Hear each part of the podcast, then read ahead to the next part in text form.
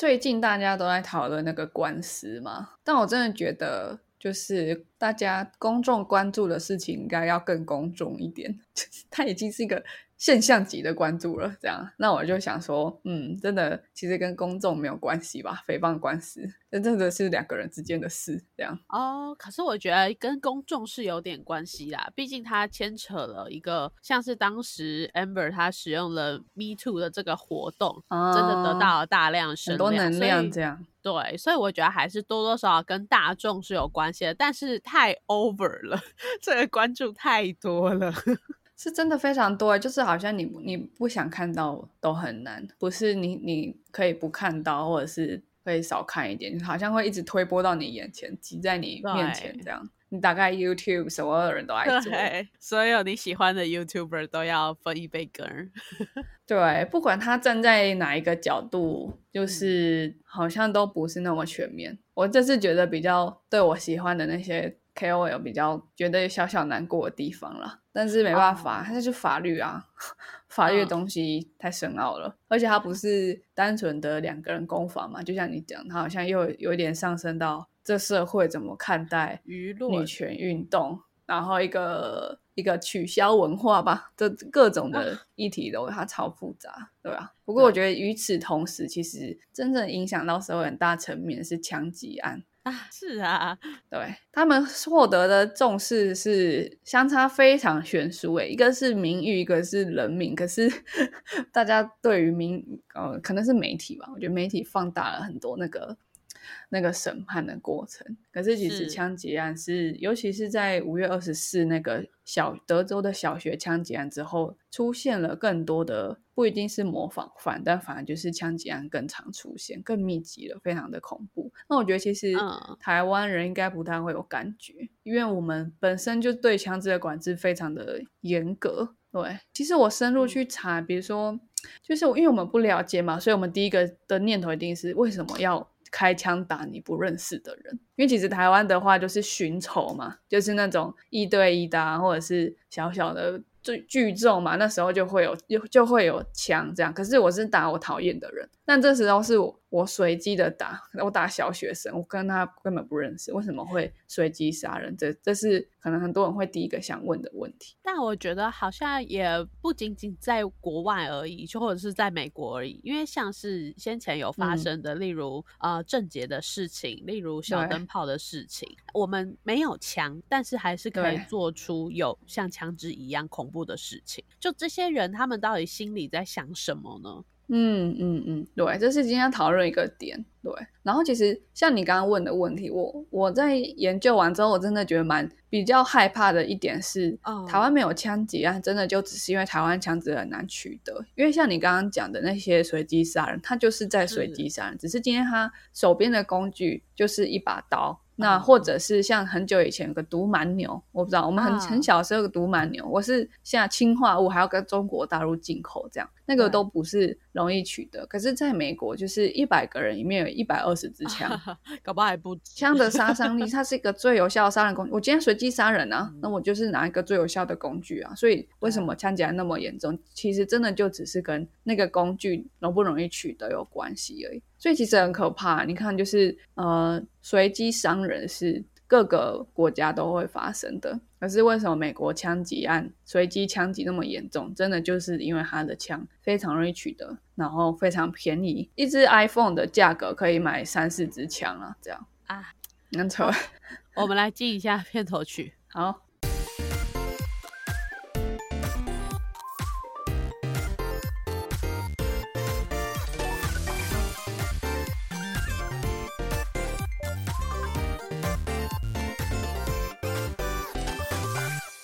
我不知道我老的时候世界会不会爆炸，但我知道再不说出来我就要爆炸了。我是 Alex，我是 Shan。刚刚有提到说一只 iPhone 的价格可以买到两到三支枪，那这真的是不禁会让我觉得，那我是不是买一支枪，然后去抢一个 iPhone 就好？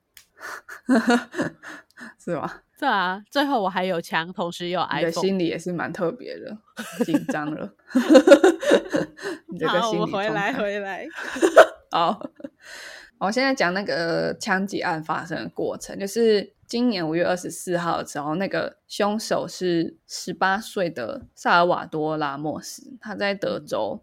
他去一个小学叫洛伯小学进行无差别的射击，那结果是有十九名儿童跟两名成人死亡，然后另外还有十七人受重伤。那这个枪击案造成的伤害是，就是前美国前一两大的在小学里面的前一两大的惨呃枪击案这样，然后。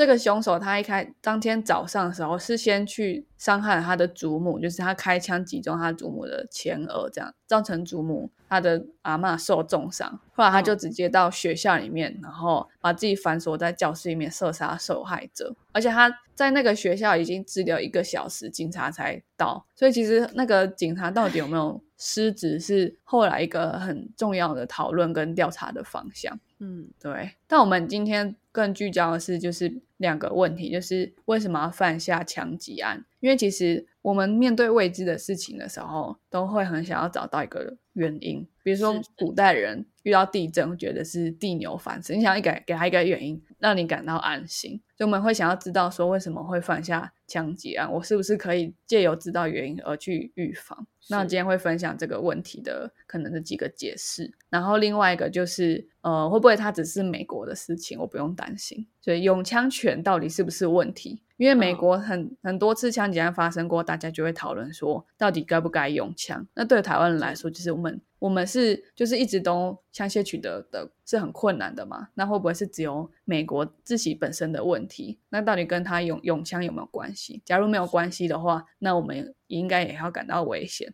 这样对，然后最后就是枪支管制。现在的枪支管制到底是发生什么事情？为什么好像每次都会听到 NRA 这个什么步枪协会，好像是一个很坏坏的组织？然后美国到底为什么要这么用力的保护每个人都有一把枪的权利？他到底他他到底可以做到什么功用？这样为什么要这么重视这件事情？今天大概回答这几个问题。这样，嗯，好，那我刚刚大概讲过那个。呃，案发的过程嘛，所以我们大概看完这种新闻的时候呢，身为一个离得很远的台湾人，就会觉得很奇怪，就是为什么要枪犯下枪击案？那我今天就分两个因素，一个是个人的因素，就这个人犯罪者他在想什么；另外一个是社会因素，什么样的环境形塑了一个有这种思想的人。会会做出这种行为的人，因为其实每个人的行为都跟社会有关系，或者是说反过来，社会形塑了每个人的行为，或多或少这样。对，好，第一个就是个人因素，然后我觉得一个很重要的点就是，其实随机杀人者他们都没有反社会人格，反社会人格这件事情跟今天讨论的随机杀人是没什么关系的。哦，他们比较常见的人格问题是自恋，而不是反社会。所以你要知道什么是反社会，什么是自恋嘛？反社会其实我看了很多的解释，有一些心理学解释太多层面，有点难理解。嗯，我觉得一个很好的解释，大家会直接很很有那个 image，就是很多社会精英都是反社会人格。社会精英的特色是什么？他非常的专注，他利益导向。然后他为达目的可以不择手段嘛？他可能他可能原则就是不要被抓去关，因为被抓去关违反了我的利益，这样，所以在 最低的道德底线之内，我可以做任何事。所以他可以他可以说谎啊，他可能可以容易背叛人，不可靠什么的。那他犯错的时候也不容易感到羞耻或懊悔，因为他要一直不停的往目标前进，他没有时间留下来感到悔恨，这样 他也不容易在经验中取得教训。所以如果他是如果他做的事情是犯罪的话，他就会一而再、再而三的犯罪。可是如果他是创业的话，他就是连续 创业家，这就是 反社会人格。那他们对于对对于利益非常的敏锐、专注，然后非常的啊，他非常的理性呢，他不太受到情绪的波浪。所以有时候有些人觉得自，有些人会说是自私啊，可是有些人会觉得是一个很明智的决定，这样。嗯，我就觉得，我觉得你刚形容的这一长串，你就投射到 Elon Musk 身上。他他这就是一个这样的人，连续的创业，然后连续的收购。但凡今天他转念一想，他真的就会变一个很恐怖的人呢。对吧？那是不是跟环境有关系？所以我现在就第一个层面是那个个人因素嘛。对，是是是。Elon Musk 如果他的家人不是演艺人员，不是一个比较有资产的人，是他出生在贫民窟的话，可能就是连续犯罪这样。对对对对。那嗯。所以他为什么为什么说随机杀人者没有反社会人格？因为他的行为是有迹可循的。可是我们看到很多的案例是，他这些人甚至是没有前科的。比如说那个萨尔瓦多，他才刚十八岁，他几乎不太会有什么机会去犯罪，这样犯罪可能也不太会留前科。这样对这些这些人，或是郑杰，他也他也完全没有前科。可是反社会人格，如果他最后一步是到杀人，随机杀人的话，他前面会很有迹可循，他会一而再、再而三、再而三的犯嘛，因为他难以在经验中取得教训。是，对。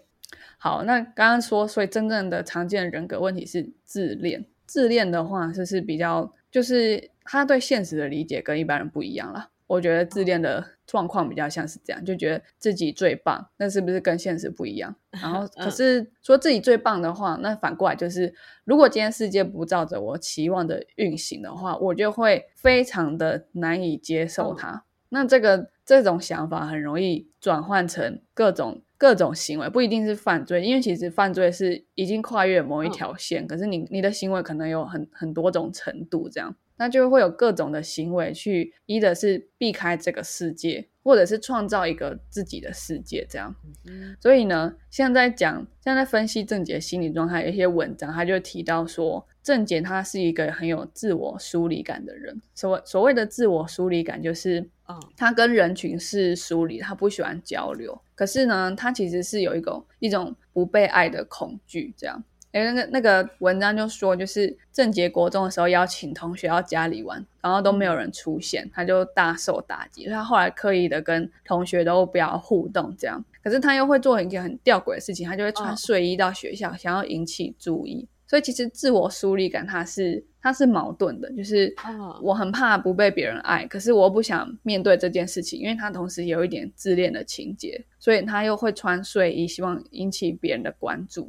哦，这是一个他很复杂自恋，可是他的反面可能会是疏离这样。哦，我我也觉得有点难过哎，就是自恋就算，如果他有自恋人格，然后大家都很爱他，他就是一个很正常的小孩。可是，一旦他今天受到了伤害，我觉得这就会走向一个病态的开始。对，所以一定都跟社会有关系。所以你可以看到，其实自恋的人并不会表现出特别想要跟别人互动。你你会看到很多那种邻居对于犯罪者的。伤人者的描述都是不太跟人互动。我今天是讲暴力的伤害，不是性的伤害，因为其实性的伤害很多是有关系的人，就是互相本来就是认识这样。性呃，所以这种暴力的伤害会会很多，你会看到很多这种，就啊，他平常不跟人讲话，或者是哦，他都在做自己的事情，然后我们都不知道他在做什么。这其实是有可能是源自于他的自恋。他不是孤僻，他不是讨厌人，而是他觉得自己最棒，没有人值得深交，没有人值得跟我讲话。他会越来越疏离，然后越来越自恋，因为他一开始对现实的理解就是扭曲的。这样，那你就看到他跟反社会不一样。如果反社会人格的人，他对现实的理解是这么扭曲的，他就没办法达成他的目标。嗯，你要达成目标，你要对现实非常非常的理解。那反社会是已经理解到一个程度，就是我不管怎么样都要达成到那个目标。我我其实不需要去管别人的想法，这样他只是理解到一个不行，这样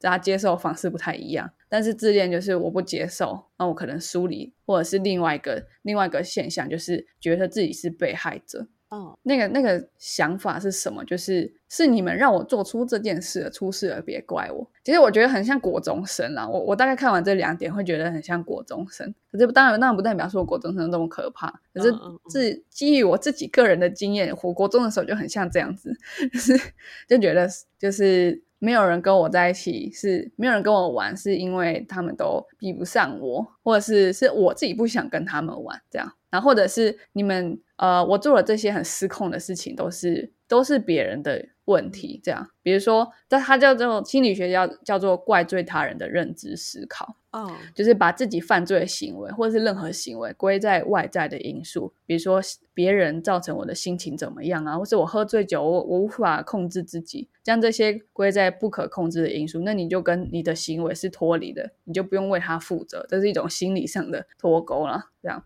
对，所以其实自恋会表现出来的行为或是想法是蛮蛮不同的，跟反社会不太一样，这是个人因素的部分。哇，哎，对吧？我看完之后觉得犯罪心理学的水好深哦，大概只能整理到这边这样。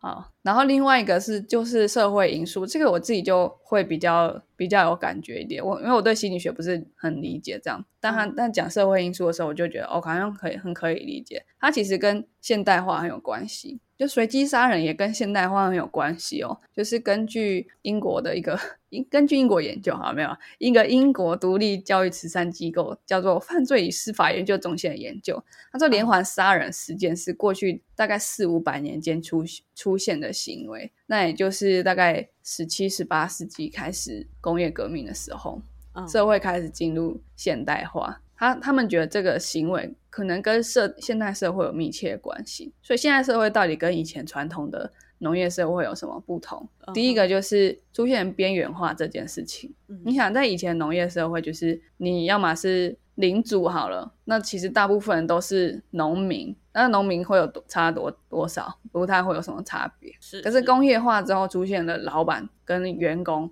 出现了美国跟台湾国家之间的差距变很大。人之间的差距也变得很大，所以就有一些人被边缘化，或者是有一些国家被边缘化，这个差距很大，它就会形成两种心理动机，会造成犯罪心理动机。一个是对社会不满，那另外一种就是疏离感嘛，没有人在乎我，然后是没有人在乎我们这样。嗯，那边缘化有可能是，比如说市场啊，劳动力市场，一个清洁工他遇到的劳动力市场，他可能是在市场非常边缘的人，跟工程师比起来的话，这样，那也有可能是产业的边缘化，比如说做农业的人跟做科技业的人，那他受到关注度或者他他可以获得的报酬差很多。社区也会有边缘化，偏乡跟呃市中心，那也是一个边缘的出现了这样。那这在以前的农业社会，大家很都差不多的时候，不太会出现。那它开始在四五百年内这么快速的出现的时候，那个感受是跟变化是很大的。然后另外一个是真的实际上有关联的边缘化，叫做制度的边缘化。比如说社会福利制度之下，有些人可能就会一直留在原本的社会阶级，或甚至连这个制度都帮不到他。一个很有名的案件是那个日本的千面人下毒案。嗯嗯嗯，对。但那个千面人下毒案其实跟他比较有关系的就是毒蛮牛。毒蛮牛他是模仿那个千面人下毒案。为什么那个人要投毒？其实我们都会很难理解，因为我们日常生活中不会想要做这件事情。我顶多想要。打一拳坐在我对面的人之类的，那我不会真的这样做，所以他一定有很多各种没发生在我身上的事情，导致我会想要做出这件事情。直到你发生，你你遇到了，你才会想要去做那件事嘛。因为你你没有遇到，那我今天告诉你那些人他遇到什么这样。我觉得我们就是正常的 老百姓，像是你好的话，像是我，我们以前遇到了很多不公，或者是你很讨厌你邻居，你就最多最多就是我想跟他大吵一架，淋漓尽致的吵一架，但真的不会想要诉诸暴力，或者是我现在就想要把他杀了，这这个心态真的是很不一样。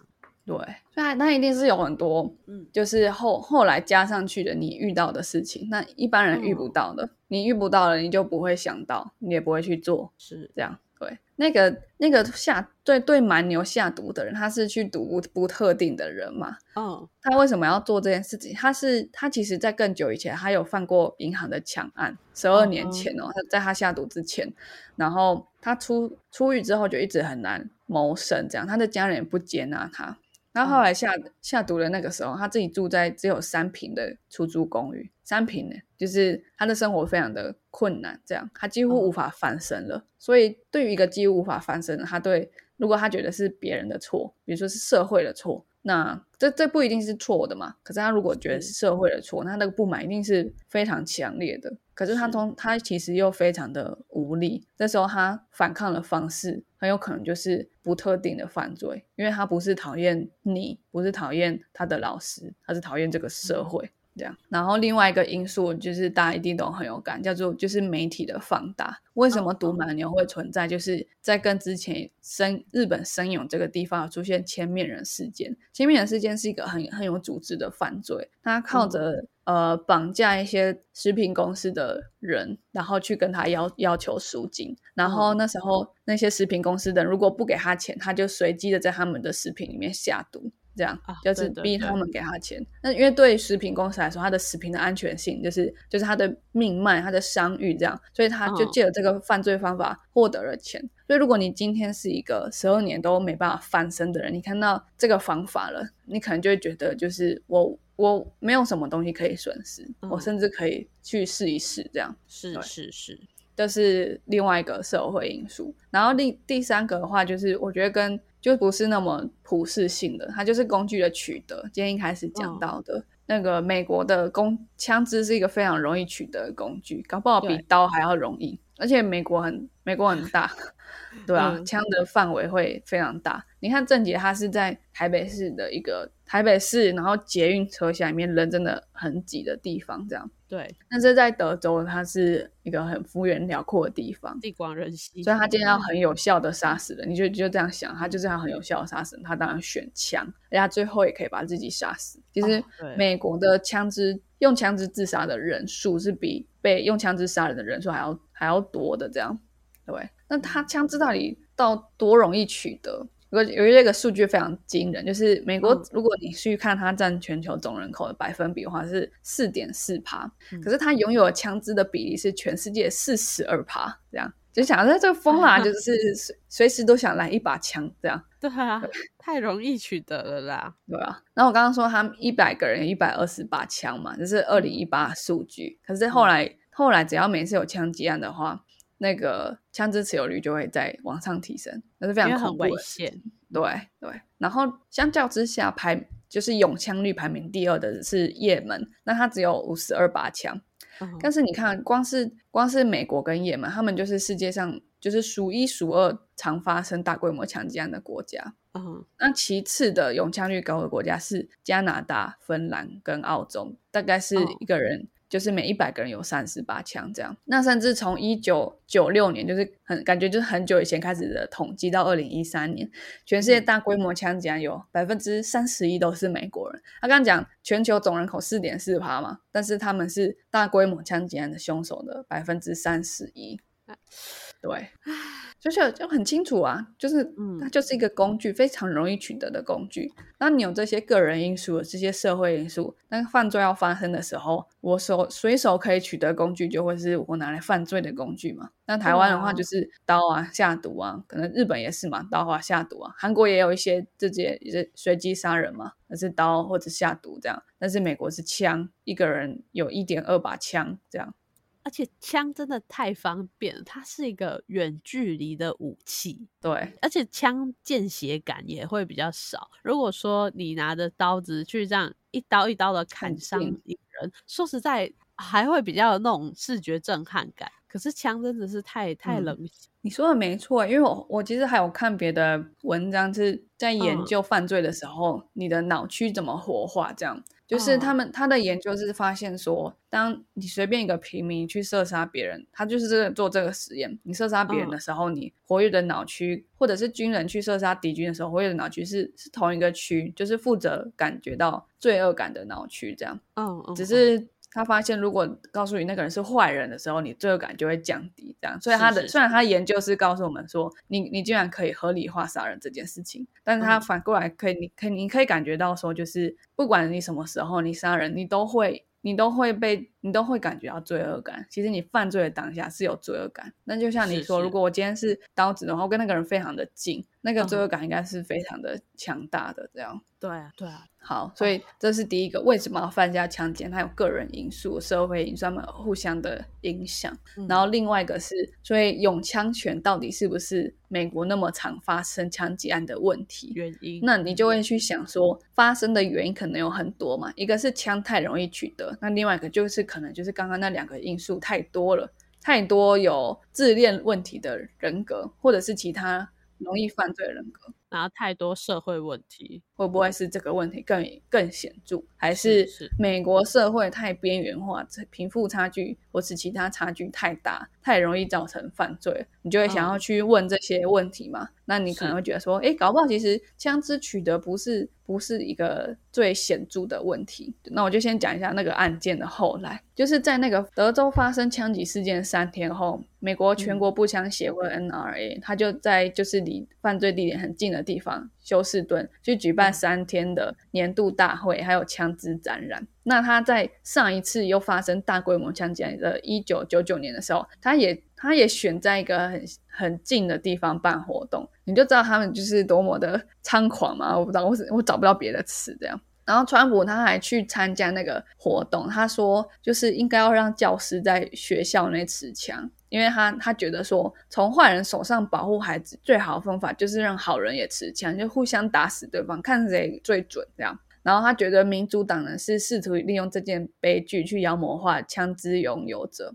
然后我觉得后来后最后一句是关键，因为他觉得拜登应该要把精力去放在改革学校安全，还有对心理健康的问题。所以你看，他想要就是支持永枪的人，想要把问题的焦点放在心理健康，还有可能是一些治安的管制这样。那我们就来看，就是枪支。我们先不要看枪支持有率跟枪击案的关系，我们先看它跟精神健康的关系。我我我觉得先讲到就是川普这一番话，因为像是我我们在台湾没有枪是很合理的一件事情，所以我就会不禁觉得说，哇，你到底在讲什么？你为什么不是去尽量不要发生这个恐怖的事情，而是让老师也有一把枪，然后可以这样对射？这样真的是 那是不是小孩也要随身带着一把枪？就就哇哇，很特别，完全不一样的想法，就觉得你的脑洞被打开了，这样没错，就脑洞后面还有一个脑洞的感觉。但他是他就是认真的一个用枪派的论述，他没有在跟你闹，真的用枪派就是有一个论述，就是嗯，其实跟美国宪法有关系，就是他们他们宪法有一个人民有保护自己。的权利，基本权利，所以他就是想要用宪宪法来引申出来说，就是你你不能你不能靠那个枪支管制解决这个问题，你因为你限缩基本人权，那你有什么好方法呢？就是让大家互互打这样。对。然后这边其实我们也蛮悖论的，我们希望毒品大麻的合法化，我们也希望那些娼妓的合法化，让政府来管束这件事情。但是我现在又突然提出了一个我不希望枪支合法化的论述，这其实是很很不一样的，就对我而言。哦，对哦，其实它是不一样的，因为他们的他们是他们是想要。呃，其实反对反对用枪的人，他不是要让枪变得非法，他是要让他的管制变得更落实。那当然会讲说，对，相较于其他也用枪的国家，美国的管制有多么的形同虚设，这样。好的，好的。所以我们先要先回到就是精神层面上的问题吗？对啊，就是如果你觉得用枪权不是一个问题，那那就有可能问题出在别的地方。所以我们就来探讨是不是问题真的出在别的地方。好，那第一个就第一个就是精神健康嘛。那如果精神健康是一个影响，那就应该有数据去证明，美国啊这个地方，它比起枪击事件发生率低的国家，有更多人有心理健康问题，嗯，你才可以得症啊，对吧？但是呢，美国的心理健康医疗支出的比率，人均拥有心理健保专家的比率，还有罹患严重精神障碍的比率，都比都跟其他富裕国家是差不多的。哦。对你，你当然不用跟台湾比，就是台湾人多少人去看心理医生或者是看智商师就很少。那可是像更富裕的国家会有更更容易有遇到心理问题，可是去看智商师可能对他们来说也是更正常化的活动。这样是是是，对。那其实它其实是相当的，所以这个就是不合理的，或者它是可能只是一个政治的论述，但它跟实际上是没有关联性的。美国人没有特别的。Psychopath 这样，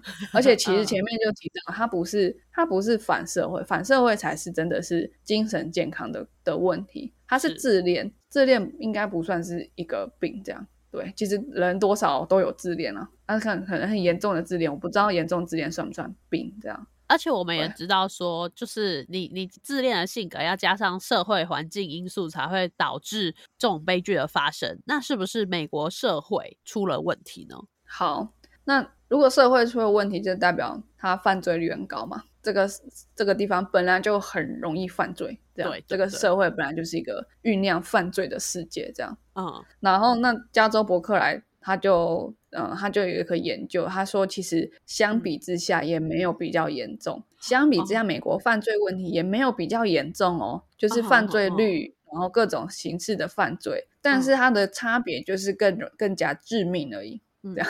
比如说，一个一个纽约人被抢劫几率跟伦敦人是一样高的，可是纽约人被打死的几率可能高了五十四倍，这样。那那其实就很明显啦，我们试图的让枪支持有率这件事情快抹清他的罪名，但是一直去调查，调查了精神健康，调查了犯罪率，都发现哦，不是我们哦。就是你真的要从精神健康着手，你真的要从社会犯罪率着手，你一定可以影响到大规模枪击事件，因为你基本上就降低了所有犯罪的可能。但是它就是一个非常绕远路的做法，因为它最显著影响、最有关系的其实就是枪支持有率，就这样。对啊。啊，对，然后后来，后来《纽约时报》一个专门跑枪支管制议题的记者，他就去，他就形容这个问题的特别，他怎么形容？他就说，嗯，每个国家的人都会发生争执嘛，你可以是不同种族立场啊，或是，或是你要讲精神疾病问题都可以。可是，在在美国发生这种问题的时候，人人们更容易拿枪来射别人。多容易呢？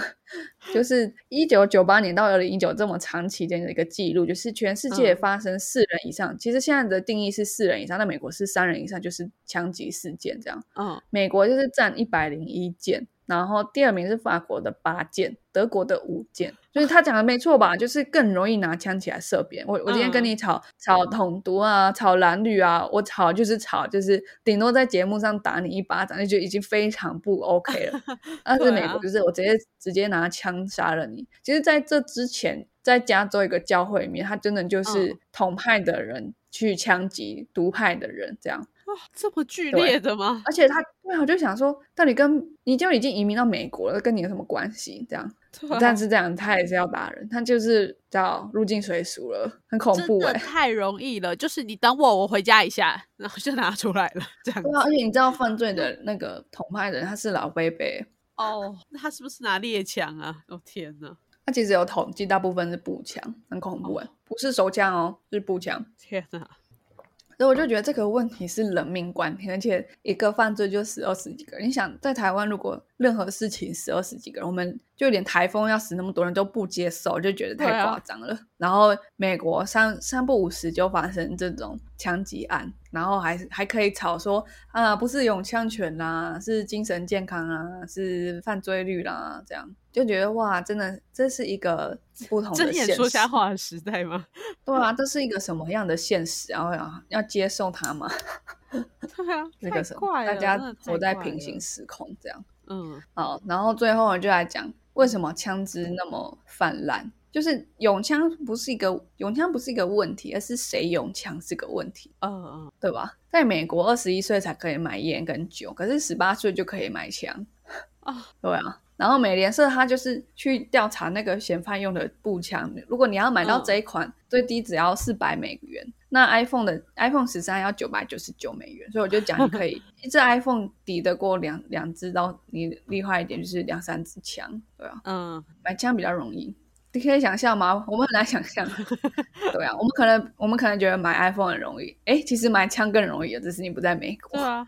对，他几乎就是那个阿公坐在客厅的沙发上，然后说：“哎，孙啊，去那个巷口杂货店帮我买两支枪等来。”差不多就是这种概念哎，好恐怖哦。对，是是，其实实际上是这样，你可以你可以上网买枪，然后你可以在枪手枪店买枪，你还你还有那个枪呃 drive through，就是你可以枪的得来速这样。哦，好好，就讲就是太就是有什么什么毛病，就是要用枪这样。然后就是因为这么容易取得，所以你也得取得，你也得大家都有，我也要有一把，这样没错。好，所以你可以感觉到，就是它不是它不是枪了，它不是一个工具，它是一个安全感。我我看到一个更好笑，就是在 COVID nineteen 爆发的时候，就出现买枪潮啊？为什么？我们没有这个文化，我们我们不不懂这个感受。可是那个记者讲很好一句话，就枪支无法杀死病毒，但它带给你安全感。这是不一样的事情吧？不同世界，不同世界啊！哦，我好感觉好不安哦！寄来把枪给我，你真是个好人。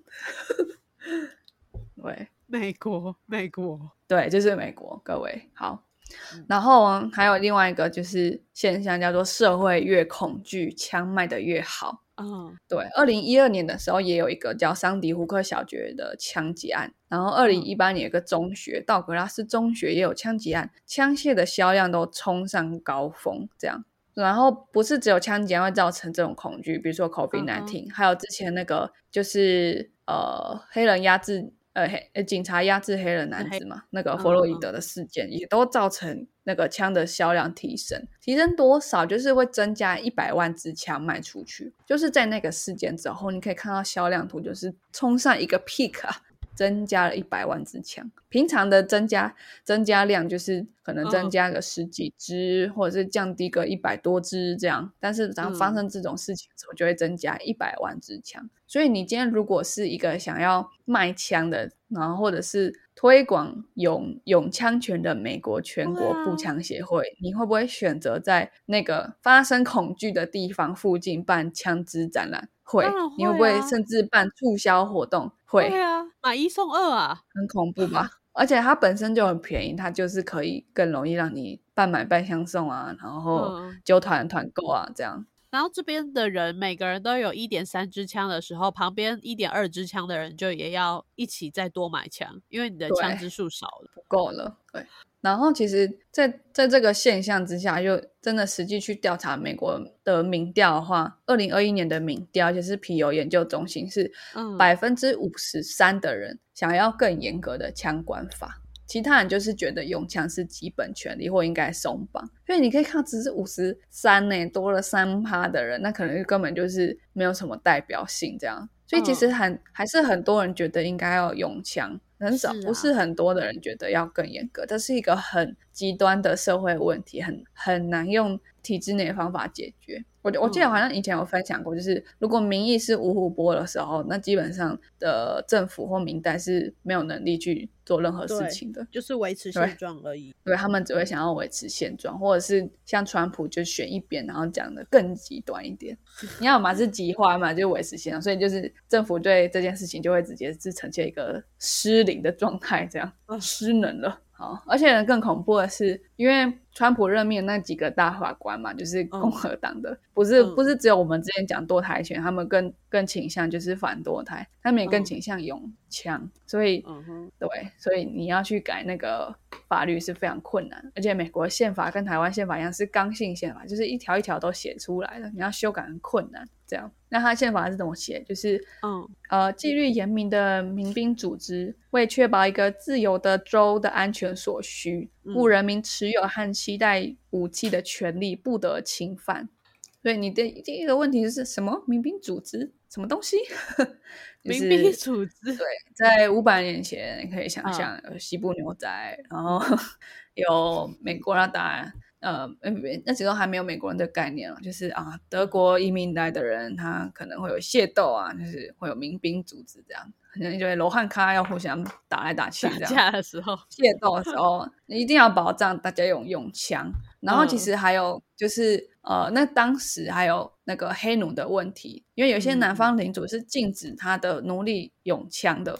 可是我们都知道，那个领主会有很常发生虐待的事情，或是剥削的事情，这样。对对，所以法律是用宪法的层次去保障每个人都有保护自己的权利，这样。那其实它的它是一个文字上的吊诡之处，因为你翻成中文是携带武器，但其实英文叫做 armed，它不是说 carry a weapon，carry a shotgun，就是他说 armed，就是你可以说他是武装，那用什么武装？一把刀也可以武装啊，匕首也可以武装啊。这样我也可以用一把一一支笔也可以武装啊。对，那要怎么去诠释它呢？就是所有的所有那个拉笔的过程，这样。所以到了一九六八年的时候，美国那时候真的有去制定过枪支管制法，还被称为史上最严格的。所以步枪协会就开始去去组织一个嗯游说机构，这样叫做立法行动研究所 （ILA）。他们他们决定就是不要只只是推广射击运动这样，还要推广用枪权，把它形塑成一种政治的认同这样。哦，所以到一九一直到一九八六年的时候，他这个 lobby 就非常的成功，他主导了一个法律法案的推出，叫做持枪者保护法，然后嗯，他去强化了用枪权的解释，然后还废除了那个枪支管制法的一部分的条款。他的花费是每年三百万美元再去做这些拉比，而且还是只有 账面上看得到的数字这样。啊，我看我可以看到他一个很就是很机车的宣传啊，就是他在那个我们刚刚讲就是五月二十四日的那个枪击案之后，他就办了一个活动，叫做 Ban Gun Giveaway，就是这些被拜登禁止的枪，我就送给大家啦，这样。同款的枪哦，跟那些杀死二十一个小朋友的同款的枪哦，这个这个这个活动大放送，这样不需要留任何资料，不用加入会员就送给你。这好嗜血哦！他还办了四天，这样这真的很嗜血，就是反而有悲剧发生的时候，是他们正要来作业的时候。对啊，所以你不觉得其实这些人才是反社会人格吗？对啊，刚刚讲的反社会人格完全就是那个步枪协会的人吧？他们有病吧？我感觉觉得对，你会觉得他们有病吧？对吧？他们吧？而且那个步枪协会的成员非常多，哎，就是说拥有枪支的人当中，每五个人就有一个人就是那个协会的成员。他们是一个很强的身份认同，真的是非常的恐怖。这样，哎，他们围绕着有自恋人格吧？自恋人格，对啊。他们最恐怖很很危险。然后呢，然后呢，就是我们一直都觉得比较正常的州，就是身为一个外国人这样看的时候，就觉得好像加州比较正常。比如说我们在看多台的时候，就觉得哦，加州好正常哦。然后在看用枪的时候，会觉得哎，加州好正常，因为加州是禁止二十一岁以下的人去买枪的。嗯。然后他想要再推出另一个法案，是禁止贩售给二十一岁以下的成人。结果被联邦法法院判定是违宪了。对，所以 好恐怖哦！你你想要自治，想要想要禁止这件事，用自己州的力量也是不行。这样，那就代表说你们州里面其实也是有人反对的。呃，对，啊因为他被上诉了。对啊，他被上诉了。嗯，对啊，每每五个人就一个人，那一定有加州人，对吧？然后呢？但是我我看到一线曙光，就是刚刚有提到一个小学枪击案，叫做桑迪胡克。哎，刚刚没有提到，反正有个枪击案叫桑迪胡克小学枪击案。有，刚刚有提到，有九名受害者对家属，他联合的去诉讼枪械制造的公司。啊啊啊！那最后他跟这个公司是达成七千三百万美元的和解。啊，所以其实这是这是史上第一次由枪械制造商去为这种枪击案负责，这样，所以它是一个里程碑啊。就是就是法律途径上面，现在看起来就是拥枪者一面的取得了优势，可是这个诉讼案好像让人看到了一线曙光，这样啊。因为我前面提到就是在五五波，那只只要是跟人民选出来的那种任何政府机构，它就直接失灵了，所以你只能用法律的途径去上诉，然后去实线之类的。啊哈，而且我我觉得这个就是让我觉得说，我们虽然没有办法去限制到那些使用枪支的人，但是我们可以限制这些枪械制造商，至少可以让他为他卖出的每一把枪去负责。对，而且你知道，就是那个制造商，他后来就直接宣布破产了，因为七千三百万美元，你知道是多少？是二十亿、二十多亿的新台币，那就直接宣告破产了，这样要卖多少支枪才有这个钱呢？对啊，枪那么便宜，是啊，嗯，对啊，啊，然后我们最后就来看，就是其他用枪的国家，在用枪权支持者里面，他们很常讲，就说啊，瑞士不是也一直拿枪这样，那有什么关系？这些大家有枪也不见得会这样。好，所以就所以瑞士到底是怎么样呢？瑞士，当然它从十五世纪开始呢，每个日内瓦居民，男性居民就要定期的去俱乐部练习使用武器，因为他们有保护城市的义务。这样，这个非常用枪是非常久的传统，对于瑞士人来说。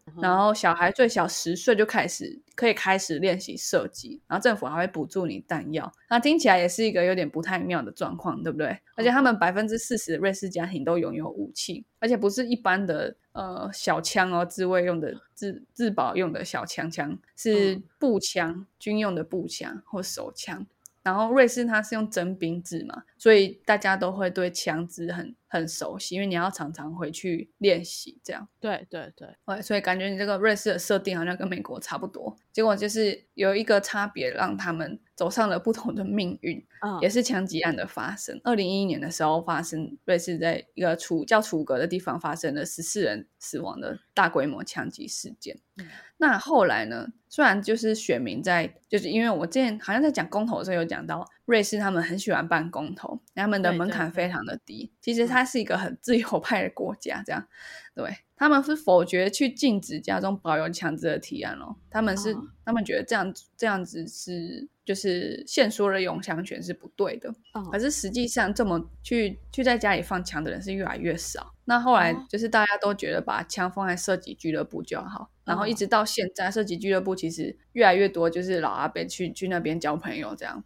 嗯对他们的直接从文化面上面改变这件事情。然后此外，因为刚刚有讲到很多是军人嘛，因为每个人都要当兵，就会有枪，是是是他们还是会把枪放在家里面，可是里面就是不能有弹药。然后你要你想要买枪的话，你要去通过警方的审核，不是嗯其、就是简单的认证认可，是警方要审核你。那如果你是平民的话，一样要有一样要有警方的审核，然后你而且你要去加入射击俱乐部才可以使用你的枪。那加入社群射击俱乐部也要有评审委员会的筛选，其实就是这么简单的步骤，他们的他们的发生大规模枪击案的呃几率就非常的低，这样。就确保了这一个有枪而且有弹药的人是一个很正常，然后心理问是没有问题的人。对对，然后就是它的实际上的数据，就是二零一五年的时候，嗯，持枪杀人发生率是每十万个人当中零点二个人，哦而且还是一九九零年代的一半这样。嗯，那美国的话，相反是二十倍，是四每十万个人里面四个人，然后在这个期间内也几乎没有下滑。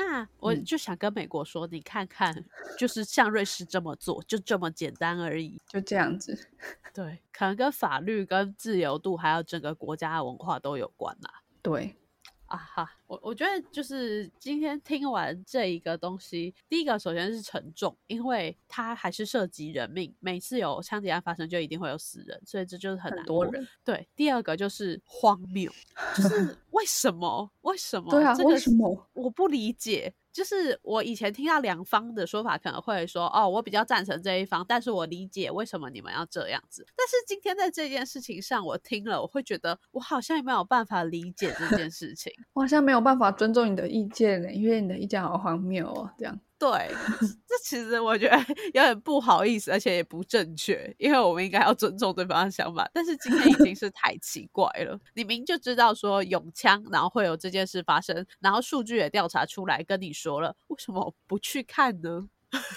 对啊，嗯，好，没办法，就就是美国这样。好，对啦，所以结论就是，身为一个台湾人，会不会觉得这是美国的事？对，没错，这样就是 结论就是这样，就是只有美国这样。全世界除了也门是第二大枪击案发生的地方，那就是第一名就是美国。那原因就是枪很容易取得，这样。但其实嗯如果我们回去想，就是今天有提到社会面的形成的因素，台湾是存在的，就是边缘化存在啊。在然后媒体的聚焦存在，每看每次犯罪都讲的巨细靡遗这样存在，而且也也真的出现模仿犯。对啊，所以其实像郑杰的杀人案就出现了嘛，只是他的工具是刀，可是一样也也造成了极大的恐慌。这样，啊，嗯，好 好，好，那那如果我们的听众朋友对的，就是美国这个拥护永枪犬的这一派呢，有什么看法？欢迎在底下跟我们留言，或是你对于台湾社会啊、美国社会现在围绕的这样的环境啊，有什么看法，也可以跟我们分享。好的，好，那我们今天的 podcast 就到这边啦，我们下次再见，拜拜。拜拜。